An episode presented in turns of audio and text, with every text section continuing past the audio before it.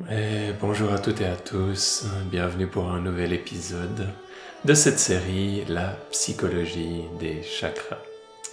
On en est au sixième épisode, cinquième chakra, Vishuddha, autrement appelé le chakra de la gorge. Et pour les deux, trois chakras qui nous restent, on va avoir une certaine difficulté, on pourrait dire comme ça, à mettre en mots le contenu émotionnel des expériences qu'on peut avoir à ce niveau-là. Donc pour Vishuddha et pour les chakras qui suivent, ça va être des émotions qu'on va ressentir. Donc encore une fois, je pars du principe que c'est quand on est absorbé dans notre pratique. Euh, spirituelle, dans notre pratique de yoga par exemple, et qu'on va faire toute une série de postures, toute une série de techniques où on concentre l'énergie dans une partie du corps en particulier. Et ensuite on va noter on va observer à l'intérieur de nous que certaines émotions, certaines conditions psychologiques vont avoir tendance à se développer de par cette pratique, de par cette accumulation d'énergie. Donc bien sûr, prenez pas mes mots euh, sur euh, parole, vérifiez tout ça par vous-même.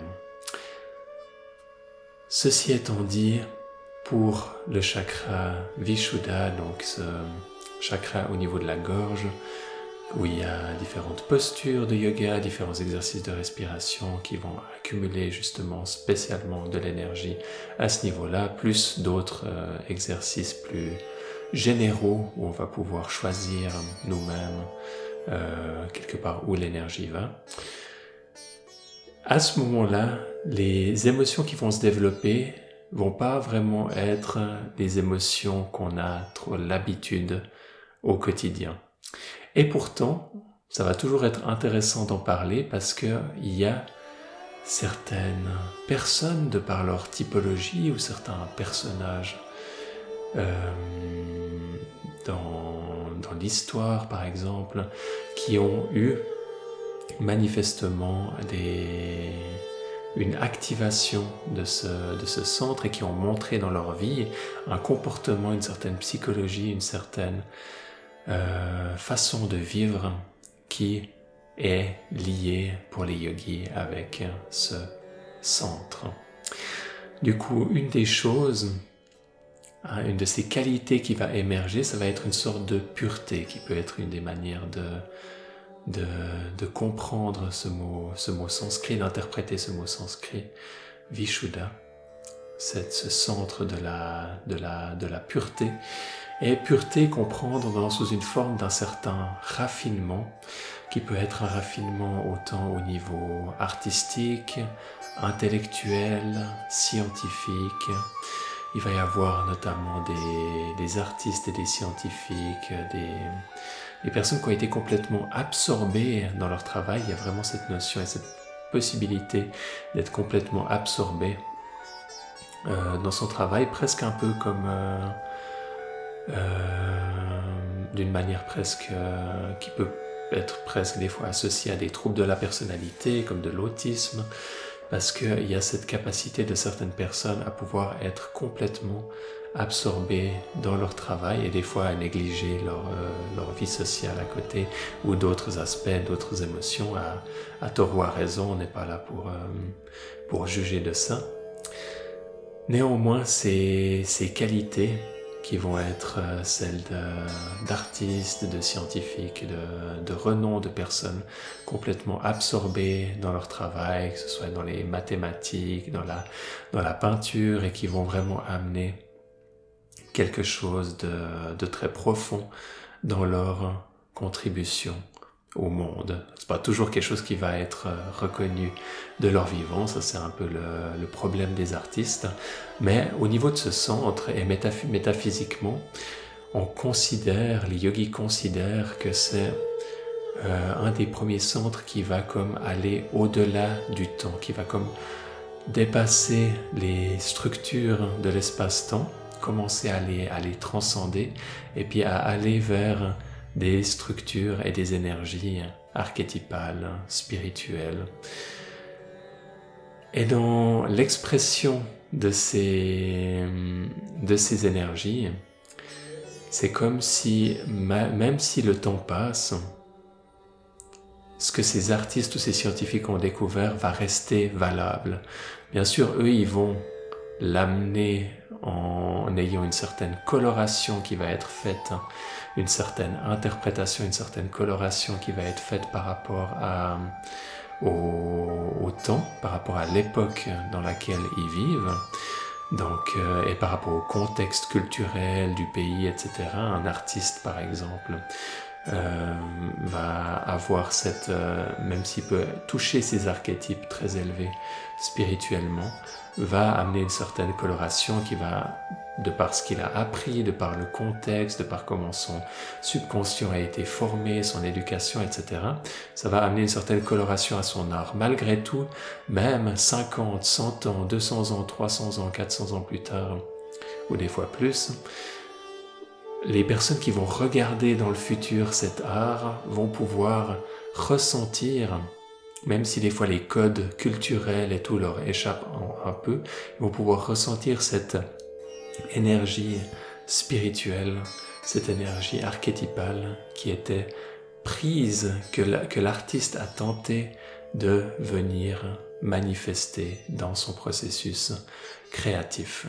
Et avec les arts, bien sûr, on peut, on peut le comprendre euh, peut-être plus facilement, mais c'est aussi euh, des choses similaires qui se passent dans les processus créatifs plus intellectuels de certains scientifiques, dans, on peut à des inventeurs comme Léonard de Vinci, et des scientifiques comme Blaise Pascal et d'autres, qui ont, qui ont eux aussi euh, cherché en plongeant profondément à l'intérieur d'eux à manifester quelque chose qui, comme, dépasse les limites de ce monde. Et, et on, peut, on peut sentir cette, cet élan et cette force créatrice chez ces personnes. Et ça peut être un argument de pourquoi il y a certaines personnes qui, euh, certains artistes qui vont, dans lesquels, auxquels on va se, se souvenir des siècles plus tard et d'autres qui vont tomber dans l'oubli. Ça peut être euh, vu et compris comme étant une certaine activation de ce centre Vishuddha, une certaine capacité à être absorbé dans des états profonds où il va y avoir une sorte d'intuition spirituelle, une sorte de, pureté et de, raffinement qui va permettre de s'installer dans les processus créatifs ça, ça va être un des aspects de ce centre. On a aussi au niveau de la numérologie, je vous ai parlé jusqu'à maintenant qu'il y a pour les yogis à chacun de ces centres euh, un certain nombre de canaux énergétiques principaux qui vont être euh, attribués. Ici, on est à 16, donc tout ce qui est euh, décomposé en, en, 16 va pouvoir avoir une correspondance avec avec ce, avec ce centre. Il n'y a pas forcément grand chose comme ça qui, me vient à l'esprit, si ce n'est les 16 voyelles de l'alphabet sanskrit. Et chacune de ces voyelles va euh, correspondre à une des, pétales de, de, ce, de ce centre, qui est encore une fois pour des personnes qui vont loin ou très, très ciblées dans leur pratique de yoga, de méditation, vont des fois vouloir travailler sur les pétales euh, séparément. Maintenant, les émotions spécifiques qu'on peut ressentir à ce centre vont vraiment être difficiles à décrire parce qu'il n'y a pas vraiment de, mots. Euh, le, mot qui, est, ou le type d'émotion qui, semble pour moi être le, être le plus proche serait une forme d'émerveillement. Euh, une forme d'émerveillement, une forme de, pourrait dire, stupéfaction, ébahissement, ou de d'être comme euh, dans une sorte de, joie spontanée. Il y a une certaine, comment dire, une certaine, une certaine fraîcheur des fois dans l'expérience qu'on peut, qu'on peut avoir à ce niveau émotionnel. Des fois, les, gens ont aussi une expérience assez commune qui décrivent que l'impression comme si leur, euh, leur tête et leur corps étaient complètement séparés, des fois suite à l'activation de, de ce centre, il peut y avoir ce genre, ce genre d'expérience. Et c'est vraiment, en tout cas de mon, dans mon expérience personnelle, et pour en avoir aussi discuté avec d'autres euh, euh, personnes, ça va être en général des, des, des, expériences qui vont être qualifiées de très, de très plaisantes. Et en même temps, quelque part, elles, sont, elles commencent à devenir de plus en plus abstraites et spirituelles, mais elles sont encore relativement proches de, du chakra du cœur et des, autres centres qui sont, euh, qui sont plus, plus bas et plus connectés à, nos, à, notre corps et à nos émotions qu'on qu'on connaît et qu'on a plus euh, l'habitude, en tout cas pour la plupart d'entre nous, d'expérimenter. Et euh, du coup, c'est un des aspects que je trouve intéressant avec, euh, avec ce centre euh, en pratique. Le fait que ça commence à les, les concepts, la psychologie et les émotions commencent à devenir très raffinés, très spirituels, mais elles gardent encore un certain parfum concret, dense, quelque part plus proche de nous d'un point de vue émotionnel. On verra quand on continue à monter que les choses vont devenir encore plus, encore plus, de plus en plus abstraites, de plus en plus subtiles et des fois, on a plus de, difficultés de s'y, connecter. Ou alors, quand on s'y connecte, ou quand on s'y connecte des fois de, de, manière trop intense, on a l'impression un peu de perdre pied ou de perdre, de perdre racine. Euh, il y a moins cette sensation avec, euh, avec ce centre. Il est aussi lié d'une manière très intéressante à euh, l'enseignement. Du coup, c'est quelque chose qui peut être intéressant de pratiquer avant de donner, de donner un cours ou avant de recevoir un cours. Un cours qui va avoir une certaine euh, connotation, soit spirituelle, soit créative, euh, d'une manière ou d'une autre. Et, et, de pouvoir justement plonger dans cette intuition profonde et aller à la rencontre de quelque chose qui est, qui peut-être plus, plus subtil au niveau de, de l'énergie et de la créativité qu'on cherche à amener dans le type de travail dans lequel on est engagé.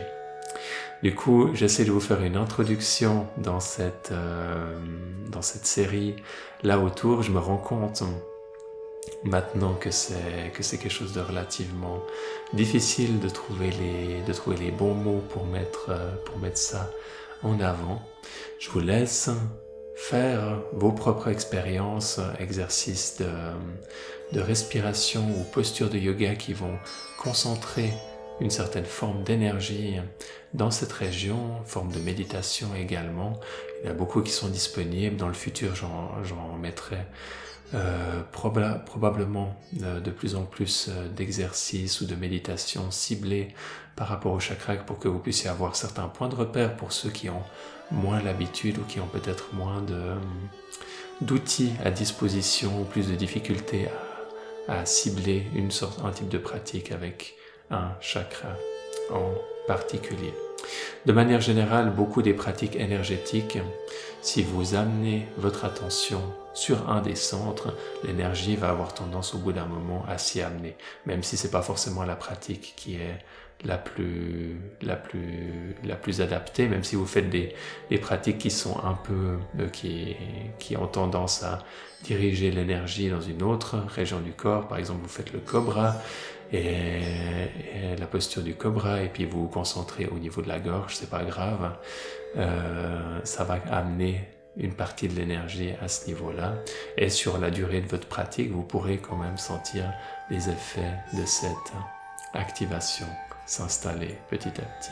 Prenez pas ça comme des dogmes, s'il vous plaît, prenez ça comme une possibilité d'exploration dans laquelle vous êtes invité. Et si tout ça vous paraît bizarre, euh, commencez petit, commencez à expérimenter petit à petit.